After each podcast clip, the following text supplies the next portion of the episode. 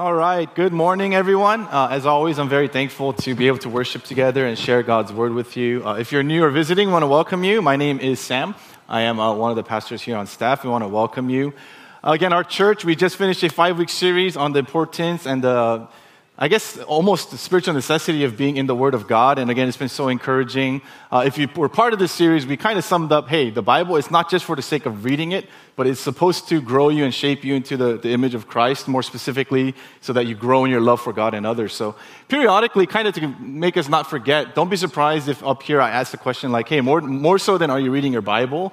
Like, how's your love for God these days? How's your love for others these days? Because again, that should be a natural fruit of being in the Word. And so that's something that uh, we're doing together. And if you're new to that, we have a Bible reading plan. You can jump on at any time and feel free to catch up. We, we encourage you to do that.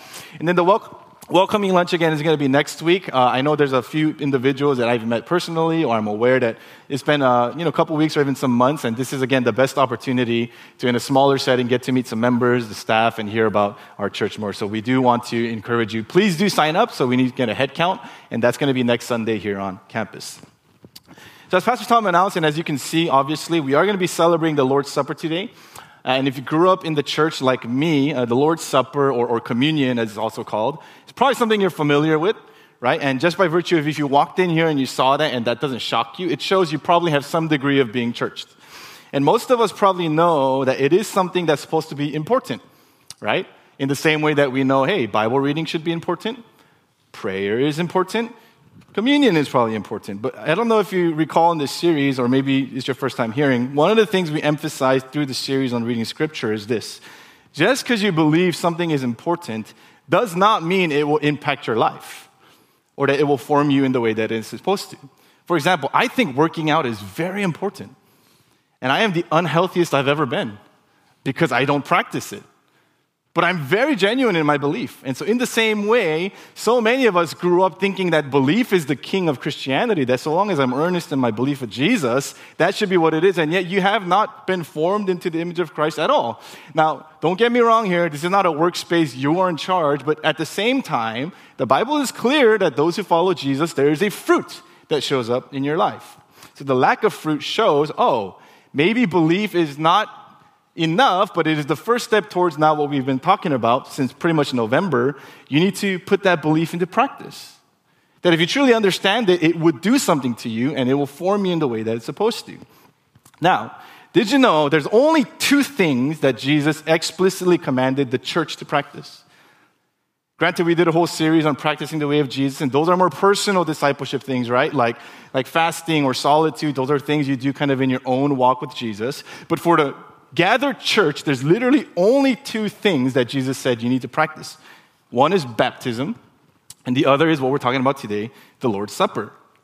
So, at the very least, that should show you it's important, right? It's not a long list.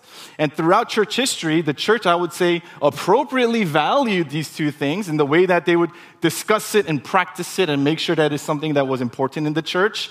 But today, I would argue we've kind of gone the other way, where these two very, very fundamental, important things that Jesus explicitly commands the church are probably at an all time low in terms of the worth and value that it has in the modern church. How do I know this? If I surveyed everyone here who calls themselves a Christian and I said, Do you think the Lord's Supper is important? I'm actually positive everyone, most will say, Yeah, I think it's important.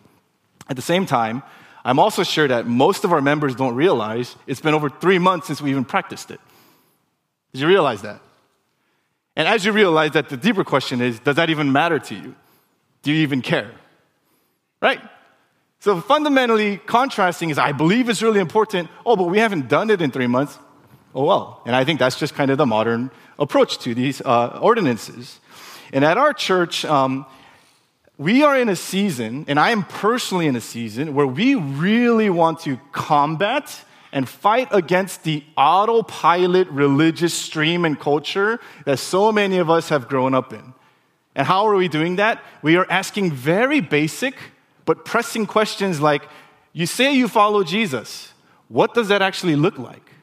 Like, how are you actually following Jesus right now? You say the Bible is important. Do you actually even read it? Do you know what the Bible says? And in the same way, I hope to dig a little deeper on the significance of you say the Lord's Supper is important, but do you even know what it is?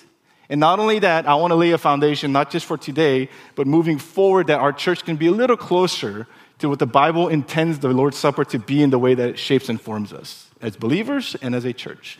So if you have your Bibles your programs, uh, turn me to 1 Corinthians chapter 11. Uh, again, it's in your programs. And just a word again, we are officially moving to CSB. So if you are going to pull it up on your phones or your apps, we're going to be reading from the CSB translation. So don't be surprised if it sounds a little different. Make sure you're on that version.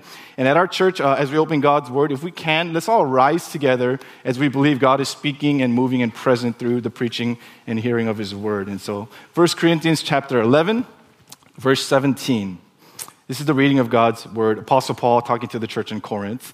Now, in giving this instruction, I do not praise you, since you come together not for the better, but for the worse. For to begin with, I hear that when you come together as a church, there are divisions among you, and in part I believe it. Indeed, it is necessary that there be factions among you, so that those who are approved may be recognized among you. When you come together, then, it is not the Lord, it is not to eat the Lord's supper. For at the meal, each one eats his own supper. So one person is hungry while another gets drunk. Don't you have homes in which to eat and drink? Or do you despise the church of God and humiliate those who have nothing? What should I say to you? Should I praise you? I do not praise you in this matter. For I received from the Lord what I also passed on to you that on the night when he was betrayed, the Lord Jesus took bread, and when he had given thanks, broke it and said, This is my body, which is for you. Do this in remembrance of me. In the same way, he also took the cup after supper and said, This cup is the new covenant in my blood.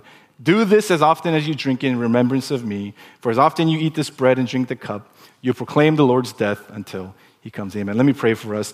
Father, as we open your word and we consider uh, just the important and pivotal practice that you've commanded to your church when it comes to the Lord's Supper, give us fresh eyes and give us hearts and ears to hear uh, the truths you have to say to us individually and as a church. In Jesus' name we pray.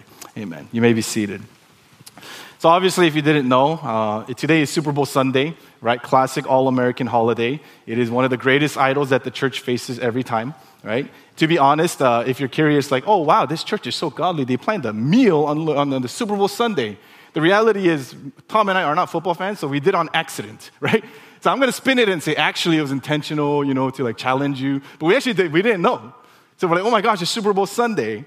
And other than people who are actually like fans of football, most people don't even realize it's Super Bowl Sunday till like a few days before. Like maybe a lot of you. You're like, oh my gosh, it's Super Bowl? And this is around the time where you see either bandwagon fans or people raise the common question like, who's playing? who's playing again? What's going on? At the same time, most people will still celebrate and gather Super Bowl, even though they're not football fans, even though they could care less about the outcome, not because of the sport, but because of the food. Amen? I did a quick search. Super Bowl Sunday is the second largest food consumption day in America, second to, obvious, you might guess it, Thanksgiving. Right? Uh, fun little fact if you didn't know uh, Super Bowl Sunday, uh, 1.2 billion wings are going to be consumed today, right? RIP chicken. It's just a day of feasting and eating. And I would argue Thanksgiving in itself as well, in the same way as Super Bowl, even though people have very fond ideas towards Thanksgiving, I would say the average person, it's not because of what Thanksgiving actually is. Like when I say, do you know the meaning and history of Thanksgiving? Most people are probably like, like pilgrims, right? But why? Because it's a celebration gathered around food. So that's what makes it so pivotal and memorable. It's a gathering centered around a special meal. And the simple reality I'm trying to say is that food and meals, they're not just this survival thing in our lives, they play very formative and impactful roles. And I think God designed it this way. For example, there's a reason why many people understand the idea that I love mom's cooking. Now, I thought about this very logically. It's impossible that every mom is actually a good cook. Okay? Like, you might think so, I just don't think it's possible. So 99% of it, when they say, I love mom's cooking, it's not that the food itself is really the best, but it means something deeper. It represents something to you, that special meal. Another example is have you realized food is a holistic experience? It engages almost all of the senses. You see it, you smell it, you touch it, you taste it. That's why some of you guys don't know what you did last week, but you can remember the first time you ate a really good Mexican taco or the first time you ate really good Korean barbecue or sushi. Why? Because it was a formative, all encompassing experience for you, right? That's what food and meals can do. More than food itself, Meals are formative because it's not hard to argue, meals connect people. In high school, um, there was something called International Food Fair where basically all the students from all different cultures they would have their parents cook their traditional meals. Now i went to sunny hills high school which is like 80% korean so it wasn't that international but still the 20% that were whether they were from mexico or india or the middle east or wherever we all gathered in the center of the school and it was a connecting experience where even though we don't have that much in common our food and cultures were unifying as we shared a meal together. That's why if you go on a mission trip and you see someone that you have nothing in common with, but you just eat their food and sit at table with them, you feel a connection. There's something that goes on there. And lastly, more than the food itself, we often remember and experience meals not so much by what we eat, but by who we eat with. This has always been the case. This was the case back then where who you ate with or who you wanted to eat with had social implications, economic implications. The easiest example of this is that at weddings, there's two important questions people ask What's the food and where's the seating chart? Who am I sitting with? Because that's going to experience, that, that's going to alter my experience of the food. And even married couples or engaged couples, you know the creation of the seating chart is extremely political. Who's going to sit close to us? Who's going to sit near each other? Why? Because it matters. Now, I share all that because most of us, we don't realize or we forget, especially if you've been churched, the Lord's Supper, at its bare bones definition, is a meal. It's a meal, it's a feast. And as followers of Jesus, it is the most important meal that you will partake in for the rest of your life. More than when your first date with your boyfriend or girlfriend, more than the meal that your in laws and your parents will have when they first meet, more than any other special celebratory anniversary meal, the Lord's Supper is the most important meal, and yet, for many of us, it is the least valued and least understood meal as people who claim to follow Jesus. So we need to understand the Lord's Supper, the way it originated and how it was practiced, is vastly different than the way we even do it today. Okay? And so, to get a more robust foundation for this sermon, there's going to look at three things regarding the Lord's Supper. Number one, so what is the Lord's Supper? Okay? Uh, not just definition, but a picture of it. Two, what's the wrong way to practice it that Paul was addressing in the book, book of 1 Corinthians? And thirdly, what is the proper way and also some practical applications. So, number one, what is it? So, again, when I see these things, uh, I remember as a growing up as a kid, this is kind of what I saw in my experience of it, where every now and then, without anybody telling me, I would see elders dressed in suits. They'd put on these white gloves and they would go around passing these nicely cut square pieces of bread and small little cups of grape juice around the room. No one's telling me what's going on. I'm just a kid sitting there. And I just kind of deduced based off the mood and vibe of the room. It seems really serious. It seems very private because nobody's talking. Everyone is kind of having that me and God moment. And third, I wasn't allowed to take it for some reason.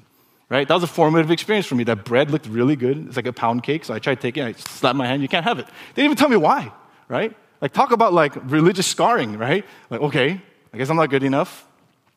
As I got a little older, I started to pick up the basic definition that I would argue probably most of us have when it comes to the Lord's Supper, which is it seems to be an important time to remember the broken body and blood of Jesus that was shed for the forgiveness of my sins, right? Represented by the bread and the cup. Amen to that. 100%. And that's literally what Paul says, right? In verse 23 to 25. So there's nothing wrong with that. So, amen to that. The unfortunate reality, though, for many of us who've experienced the Lord's Supper is that we've experienced it as this kind of 10 minute tack on addendum to worship that is kind of just like a little supplement to just the normal routine of our religious duties. And that's so different from how Jesus practiced it with his disciples and how it was originally understood. Let me give you a little context. Back then, there were no church buildings. You guys understand that. There was no large corporate gathering where they would gather. So, as Acts tells us, they would gather in homes, right? They would gather in homes. And as they gathered together, it says they would break bread, they would fellowship, they would worship. So, for us, it would be as we don't have a central meeting location. So, Grace Hill is our community groups. That's pretty much what it would be. Our church is the scattered church in the homes of the people. Now, when it came to the Lord's Supper, it was custom that they would gather in the homes of the wealthier people for obvious reasons. You need a bigger house, right? Like, I know some of the homes in here that I would probably say, let's gather, right? And they would meet on Sunday evening for the purpose of celebrating the Lord's Supper. And it wasn't just this 10 minute type of thing, it was a full blown feast. It was a meal. Right now, I'm sure many of you are anxious because you're looking at the clock. You're thinking about, I got somewhere to go. Worship should end between 12:10 12:15. That's a very western calculated version of how we worship. It wasn't like that back then. It was a lot more laid back. It was a lot more casual, if I can put it that way. And in fact, it's only in the West that we are so calculating with our worship before God. If you go anywhere else, they just, we're going to worship, and it goes as long as it goes. Now, this, it's just different, right? But back then, that was the case where they would have a meal together. There wasn't this regimented order necessarily, but they would fellowship, they would worship the Lord, and then at the end, similar to today, they would celebrate the Lord's Supper. That's how it would work. It was kind of, if I can say, the culmination of the feast that they had. And that feast historically was known as what's called the agape feast, right? Which basically means the love feast. Because the whole point of the feast was this was a visible way to show and display the love that should be happening in the Christian church, right? As the unified body of Christ. That's why it's called communion community in union. As you come together as people who share a common union with Christ, you practice that by coming together and sharing a meal. I know for me, I always pictured the Lord's Supper as this short time. So even Jesus, when it says he broke the bread and drank the cup, in my head, I visualize that. He's like, all right, disciples, come sit down. Let me teach you a lesson. Here's the bread. They take it, lesson learned. Okay, now here's the cup. If you look at verse 25, we tend to forget the Lord's Supper was a supper. Look at what it says in verse 25. In the same way, he also took the cup after supper. This was not a, hey, let me hurry up and teach you some spiritual thing. It was, I want to have a last meaningful dinner with my disciples. That's what it was. And I'm going to include a new lesson for them, but it wasn't just this like, all right, let's just teach you something religious. It was, I want to fellowship with you. That's what's going on. So the Lord's Supper is definitely not less than a meaningful time of remembering the gospel and the sacrifice of Christ. But obviously, as I'm sharing in context and practice, it's meant to, to be and do much more for the church than just this me and God privatized moment of remembrance. And this is where, because of that, the Apostle Paul, he, he looks at the church in Corinth and he is not happy. Imagine in today's modern terms, I'm Apostle Paul's spy at Grace Hill Church, and Apostle Paul planted this church. And every time we do the Lord's Supper, I insta story everything privately to him. And I'm like, hey, Paul, this is what's going on in the Lord's Supper. Basically, Paul would go on Instagram Live, he'd call all the members and be like, I am not happy with you guys, and here's why. And we're about to see that, which is point number two, the wrong way. Let me start with a very real illustration that could happen. So, as announced, we have a welcoming lunch next week, right? that's coming up. And one of our hopes a, as a church is to grow to be a place that is that's warm and hospitable and welcoming to newcomers. Now imagine you're not part of that lunch, but I don't know, you just happen to use the bathroom and you're walking by and you hear, oh, the, the welcoming lunch must be going on. I want to see how it is. So you walk by, and at first you're like beaming with pride for our church because you see this large, beautiful banner that says, like, welcome to Grace Hill, right? You are welcome here. And you're like, oh, I like that.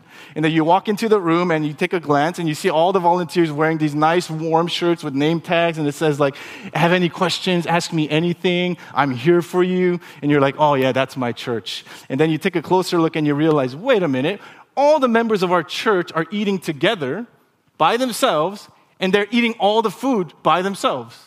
And you look to the corner of the room, and all the new people are sitting by themselves, clueless, and they have the scraps and leftover food and you're like, what's going on here? There should be a pastor here or something. And you look, and Tom and I are in the center of that group chopping it up.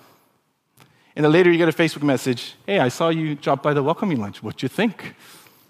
Wouldn't you say, I don't know what that was, but it was not a welcoming lunch? Because even though there might have been nice signage, food, and name tags, which is all the elements of a welcoming lunch, you know what was missing? Welcoming. The spirit of welcoming was absent because what makes a welcoming lunch is welcoming. That's how you know religiosity has taken over. When the spirit is gone and you have all the bells and whistles, it is not the church.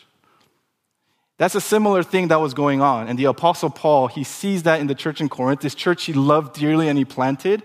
And even though he wasn't physically there, he's hearing all kinds of crazy things. And today he specifically deals with the Lord's Supper. You see, similar to the illustration I gave, it wasn't that the church wasn't gathering, it wasn't even that they weren't practicing the Lord's Supper. It's that they were practicing in a way that made the Apostle Paul say some pretty harsh things Look at verse 17. He says, Now, in giving this instruction, I do not praise you since you come together, not for the better, but for the worse. Did you know it is possible for the church to gather in a way where it is worse off for you to gather and it's better that you don't gather at all? Isn't that so anti religious? At least I came to church. Paul says, if you're going to come to church in that manner, it's better that you don't even come. That's what he's saying. Or look at verse 20. When you come together, then, it's not to eat the Lord's Supper. Same exact thing. I don't know what you're doing, but that's not the Lord's Supper. So, what's the issue and why is Paul so angry? Well, again, remember, the church is not a building. This theater is not Grace Hill. If this building blew up, we went to the parking lot, the church will be just fine, right? As the great theologian Thor says, Asgard is not a place, it's the people. That's one of my favorite lines. I'm like, that's beautiful. Grace Hill is not a building, it's the people. Because the common theme throughout this whole text is this phrase, come together. In the Greek, which is better captured, is this word sunerkomai, which is the idea you don't just gather for the sake of gathering, but you're gathering intimately for a specific purpose, aka that's what the church is. It is supposed to be an intimate gathering with a specific purpose. And the reason that Paul was so upset was because the gathered church community in Corinth looked no different or even worse than the surrounding culture, right? Look at verse 18. He says, Look, you're meeting for the worst because to begin, I hear that when you come together as a church, there are divisions among you.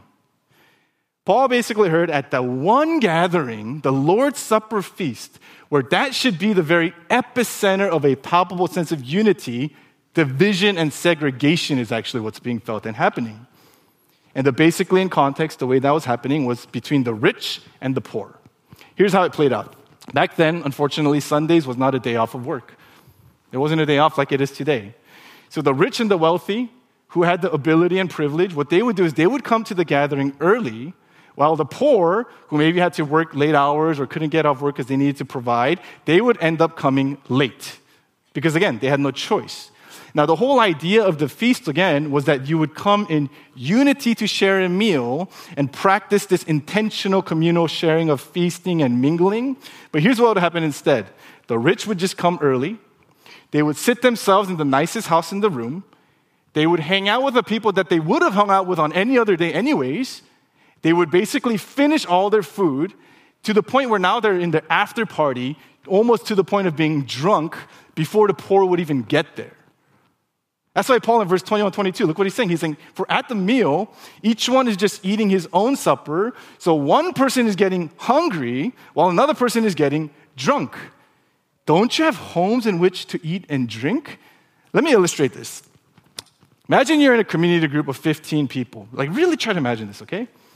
10 of those people have the wealth and flexibility to work whenever they want, just half the day. You are part of the five that has to work two jobs for no fault of your own. You're just not as well off financially. And you know that every Sunday night, our community group, we're going to gather to, to worship and celebrate the Lord's Supper, okay? And there's a potluck feast. So you know that, and you gather in one of the nicer homes in your community group. Sunday night rolls around. You're, you're excited and looking forward to the gathering. After a long, tiring week, you rush to the potluck after work, not even being able to shower. You know you're late. You take the best homemade dish you can afford to make. You put your blood, sweat, and tears into it because you want to love your community. And the, by the time you get there, the 10 people are sitting around the main dining table, stomachs full. You see empty platters of the sushi and the barbecue that they had brought because they could afford it. They're finished. Some of them are even getting buzzed and drunk. And you walk in. Now, this would be slightly messed up in any situation, okay?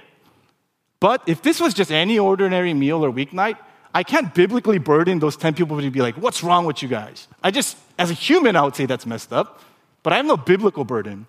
Here's the problem that Paul had, and that I would have with that though, because the figurative sign hanging on the wall there is the gathering of the unified body of Christ for the purpose of unity. Like you ever see those things where like you just see that banner kind of floating, floating as a symbolic, like, wow, this is so opposite of what's actually going on. That's what Paul is hearing is happening. He gets so upset because, like, if you're gonna do that, you can do that at home. If you're gonna be so anti gospel in the way you're acting in the church, I think Paul was expressing his frustration. He literally says, just stay home. Why would you bring that to the Lord's Supper of all places? Why? Because Paul knew, and you know now, the Lord's Supper is designed and instituted by God to be the ultimate display of Christian unity. We quite literally sit at the same table and we share the same meal. It's not like there's like rich people bread, poor people bread. It's not like there's like quality grape juice and like, like poor grape juice. We're all sharing the same meal, and the point of that is representing unity, but instead the differences that cause division everywhere outside the church, whether it's cultural, economical, preferential, instead of being dissolved by the gospel, they are still rock solid inside the church. Because the Corinthians forgot. They weren't really practicing the Lord's Supper. They were living in unchecked pride. Now, I, thought about, like, why did this probably happen? Again, they had all the elements, like even a welcoming lunch. How could that happen? And here's why I think, and this is the common thread between then and today. I would say the issue was probably what it is for a lot of us. The Lord's Supper was just a religious practice. I'm a good Jew. This is what I should do, so I'm going to do it. And Paul's saying, You think you're better because you did it? You're worse off for having done it because it's such a contrary mode to what is actually intended. They thought they should do it. And if, I, if you don't mind, pastorally speaking, I would say a very similar thing. And I think Apostle Paul would say a very similar thing to people sitting in here who think, well, at least I went to church. When nothing about the church is actually formulating in your hearts. There's no power, there's no meaning, and there's no formation in Christ. So then, what's the proper way to practice? Well, as the heading says, the first step is to recognize there is a proper way to practice. Okay? It's, I, can't, I don't have time to get into it now, but later the Apostle Paul explicitly warns hey, there's consequence, there's danger in, in mistreating or taking the Lord's Supper lightly in an unworthy manner. So there is definitely a proper way and appropriate way to take it. Uh, in fact, there's been massive debates throughout church history regarding what even happens at the Lord's Supper, right? Like, what does it mean that Jesus says, This is my body when he breaks bread? Now, just to give you three very general views, right? Uh, the Catholic Church thinks this is literally the blood and the bread is the body of Christ, right? So, what they'll say is when you come up here now and you take the bread and the, and the cup, that's not bread and grape juice. That's literally the body and the blood. We don't believe that, okay? But that is one view. That's why they have to really be careful who takes it, because someone might accidentally get the means of salvation, right? Another view is it's purely just a memorial. It's just bread it's just grape juice. And the power of the Lord's Supper is purely mental. As you use these symbols just to recall about the gospel, that's the power of it. Like you just remember and remember. I don't believe that. I don't think that's the case either. Uh, I personally, I think the pastors here hold to it too, most likely, but I don't want to, just in case, right? But most, most likely we hold to this at our church.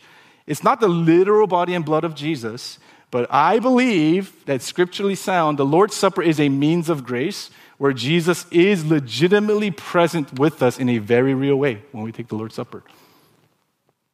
I can't even fully explain it, but I think that's the case. That's what the means of grace is. In the same way that when you do a baptism, something's happening. It's not just, oh, we took a dip in the pool right? It's not to say suddenly this water is super holy water per se, but something happens because it is a means of grace. So, that being said, I think there's three postures that are important to consider when you approach the Lord's Supper. I'll do it quickly. Number one is a posture of examination, which comes straight from 1 Corinthians. In 1 Corinthians 11 28, Paul says, Let a person examine himself in the way that let him eat the bread and drink from the cup. Now, you might have heard this before, so I don't want to spend too much time. There's two elements of examination that you need to consider when you approach the Lord's table. One is a vertical one. The Lord's Supper is a precious opportunity and an invitation to examine your relationship with God. And for all of us religious folk in particular, let me say, it is not an examination of how worthy you are to approach the table. I suffered for this for decades. Okay, I'm not that old actually. For a decade where the Lord's Supper, I would think, oh man, did I measure up to get to the table? Am I like holy enough to take the cup? That's so contrary to the gospel. It's not, am I worthy? It's actually, on the contrary, an opportunity to once again be humble enough and repentant enough to realize, I've never been worthy. Wow, look at me popping off, living life as if I'm good, but without Christ, I am nothing. And what a good meal to remind me of that. I'm not worthy. No one's worthy. That's the vertical aspect. And horizontally, again, why is Paul so upset? Because the vertical bleeds into the horizontal. They are inseparable. In the same way that the Bible says, what happens when you read the scriptures truly? Your love for God increases, which flows into your love for others. In other words, you need to consider how are you with the body of Christ? Could be someone as close to your spouse in your family, could be just another member in the church. But is there something there that the Spirit's bringing to life, that irreconciled relationship or a dispute that goes deeper than just personality difference? Those are things you need to examine. The second is humility. Again, like I mentioned earlier, the problem with the Corinthian church was they were building community in a way that was no different than the world. How do you know that you are in a worldly community? Here's how because you step into it and your lived experience is the highlighting of differences. You ever feel that before? Like you enter a room and immediately you just see everyone highlighting their differences. I have more money than you. I have a better job than you. I have more obedient kids than you. I'm taller than you. No one will actually say it, but that's the perceived experience. You're literally creating a social hierarchy because that's what the world does. They find commonality and identity in differences, right? That's how the whole world is. And instead of emphasizing differences of social status, economic status, gender, the Lord's Supper was this countercultural thing where it's now emphasizing not what's different about us, but what is the same about us. Our commonality in our union with Christ. When you take the Lord's Supper and you look around the room, do you really believe and feel we are all equal? No one is better than anyone else. I am not superior to anyone, other than maybe I'm more sinful because I know myself better. You see, that's why the Lord's Supper changed the world. Because when a community starts to act like that, you know what starts to happen? It becomes radically attractive. Because instead of emphasizing differences of, again, all all of those things. It is only in the church through the gospel of Jesus that outside those who feel superior because of their wealth and their reputation are legitimately convicted to be brought low in Christ, which is your wealth is nothing before the cross.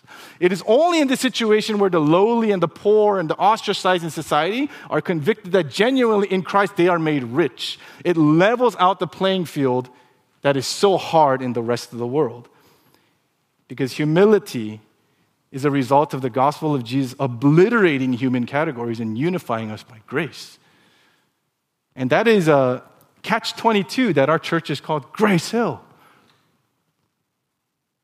Thirdly, gratitude. One of the other names for the Lord's Supper is the Eucharist, right? Less common in the Protestant church, but it literally means to give thanks. And it's biblically based on how when they would do the Passover meal, they would give thanks prior to taking it. Jesus himself in verse 24, it says, after giving thanks, he broke the bread. I personally think, and I'm speaking to myself here, there is something off if you take the Lord's Supper and then you feel bad about yourself or feel worse after than when you took it. And yet, that's the experience for a lot of us, right? Like there's this somber mood, and then there's somber music. You reflect, you take the cup, and then you're somber as you leave. You know what I say? Then why in the world do we say, let's celebrate? Right? Why don't you just call it, let's contemplate over the supper? Why is it called celebrating? Right? When you actually take Christianity seriously, there's a lot of things to question. Hey, today we're going to celebrate the Lord's Supper, not be depressed. And everyone's okay with it. Well, I guess that's what the Lord's Supper is.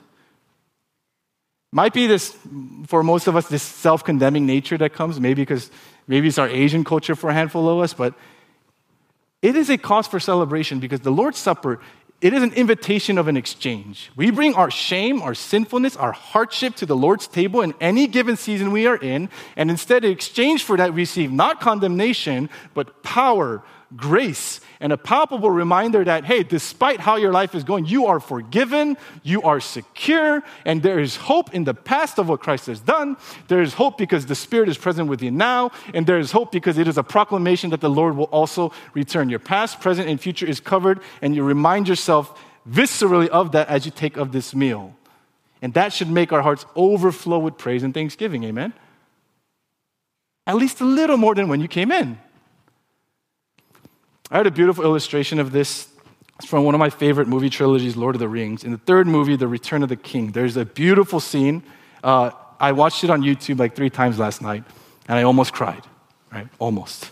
Um, it's a beautiful scene where one of the hobbits named Pippin, basically, it's this scene of doom and gloom where Pippin is standing at the gates of the city that is basically about to be overwhelmed by the forces of evil. I mean, you should literally YouTube this scene. It's all the forces of evil are taking over, destructing what's left of it, and he's witnessing all of this, and he is hopeless. He is depressed. He doesn't. It seems like all hope is lost. And the cherry on top is that Gandalf, kind of their figure of like power. He seems like a little worm compared to the demon king that comes up, who's kind of the evil leader. And the demon king comes before them, basically about to end it all, and he says, scoffingly, like, "This is the end." He said, "Gandalf, you fool." It's over. And he comes through the gate, he's about to destroy the city, and then off in the distance, you hear like a boom. And they're like, what's going on? And then you realize it's the horns of the armies of Rohan, right? They've come from out of nowhere, myriads and myriads of soldiers to the rescue. And the story goes they march in, defeat the forces of evil. It's not the end. And the kind of subtle beauty of it is there leading the charge is the king of Rohan. And he ends up dying to rescue Pippin and all those people in the city. Now, here's where it's connecting. We're told for the rest of his life, Pippin could never hear a horn without bursting into tears. Why? Because every time he hears a horn, it reawakens the memory of his salvation and of those who died for him, namely his king. In the same way, every time we approach the Lord's Supper, you might feel like Pippin prior to the horn hopeless, helpless, like Satan's laughing in your face. What could this look like? Tired parents who are like, This is it. Those unemployed that have no clear future the anxiety that just comes with life, those who are struggling relationally, whatever it might be, that's how you feel. The Lord's Supper is the horn of salvation in that illustration where Jesus says, Take of me. I offer you whatever it is that you lack in the moment. Some of you need peace.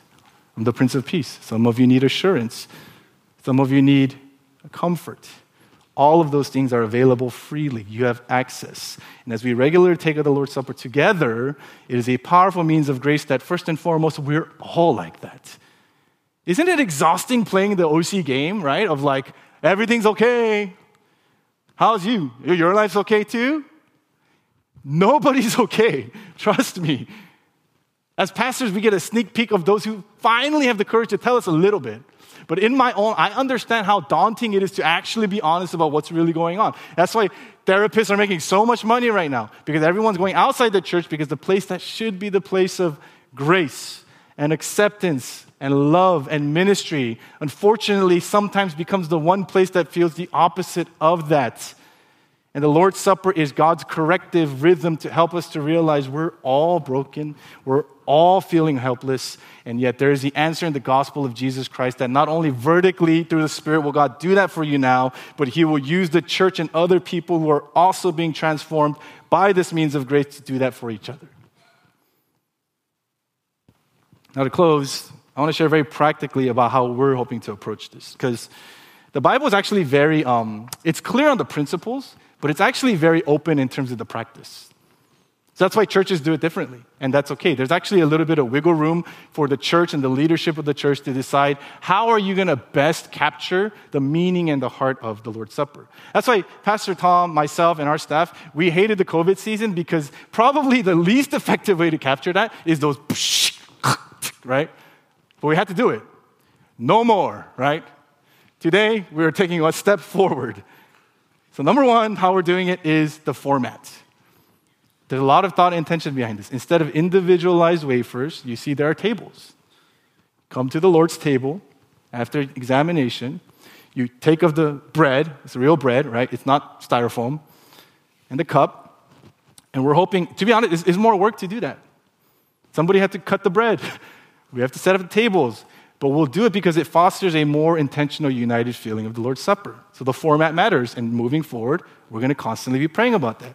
Second is this So we have a cafeteria lunch today. It's not just a cafeteria lunch, but we are trying to, as best as we can, tie a meal on the days where we do the Lord's Supper. And there's a lot of thought behind this. Again, uh, let me backstep. I think one of the greatest uh, practices of the first generation Asian church was that they ate together every Sunday. I, I never thought about that deeply growing up, but it's a very biblically rooted practice. I remember my dad asked me, he's like, You guys meet at a high school, okay, so how do you guys eat? And I was like, We actually don't really eat. People just go out eat on their own. He's like, How do you fellowship? How do you possibly fellowship as a church like that? And I was just quiet. And I was like, Hey, Tom, we, should have, we should have lunches. it's so expensive, I know, but like at least like once a month, right? It's expensive. It's hard without a building. You can think of every reason in the world where, like, oh, why would we do this? But why then would the church emphasize so much that the gathered church is in a meal? The way we hope to do this is we're going to have cafeteria lunches on the day we celebrate the Lord's Supper. Now, how do we practice intentionally? Again, your Monday to Saturday, hang out with whoever you want, okay? Like, do whatever you want. I'm not gonna put any sort of biblical burden on you. Like, hang out with who you wanna do, do what you wanna do. In fact, on even a normal Sunday, like, you wanna go eat with your friends, all good. Like, we're not gonna be legalistic about here, right? It's not like me and, me and Tom have like a find my friends tracker and all our members, and we're like, hey, What's going on here? But I think there's biblical warrant to say, especially in the Lord's Supper gathering, this should be the gathered, unified church. So, this is the one, not obligation, but opportunity to practice that. Where, hey, 28 days out of the month, I eat with whoever I want. And I have this 30 minute window where I have the body of Christ that I am spiritually, theologically connected to, but I don't have many opportunities to actually connect with them. What a great opportunity. And let me say this it is, it's very ironic to me that we eat in a high school gym because what place is more segregated than a high school cafeteria? Cool kids' table, jocks' table. And yet, sometimes, if we're not careful, that's quite literally what the church becomes. If that's the case, you know what I would say? Let, like, let's stop wasting our money on food. That's not the point. The point is not just to feed you, right? I mean, that's important too. But there's so much more that could go on, okay? And then thirdly, if you want to celebrate the Lord's Supper, you have to be there. Can I give one more push to prioritize the gathering of the church? We're losing this slowly and slowly, and it's becoming almost like culturally understood and accepted that hey, church, I go and go, I go, I come and go when I please, but God's Spirit moves and work when you are there, not when you're not there. The church needs you, and you need the church. Now, really quick as I close, a uh, quick word for those of you who are not Christian. This might seem strange. Let me uh, emphasize the Lord's Supper is not for you, and that's not in like an exclusive kind of way, but hopefully my explanation shows why, right? It's for those who have placed their faith and believe in this. But Paul says it's great for unbelievers to see because it's literally a visual sermon. It's a visual sermon of what the gospel is. So I'm glad you're here, and I pray that and encourage you to reflect and consider what you heard. But I also want you to consider this, and this is to everyone.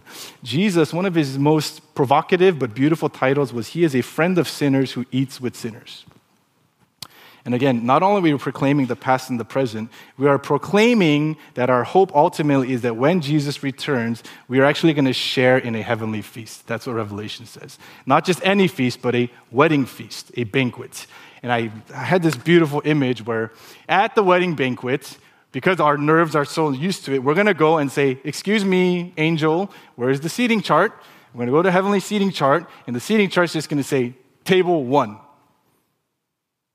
And on that table are not going to be the wealthy, the rich, those who got the prestige in this world, but quite literally, it's going to be opposite that because you're going to see a never ending list of sinners, outcasts, the broken, widows, the marginalized, the poor, everyone that the world rejected, who Jesus says, I cannot wait to recline with you at table. I myself will be at the center of it. And the Lord's Supper is a preview and an appetizer for that. And so today, Jesus says, until that day, this is a mini invitation I have. Let's eat, no matter where you are.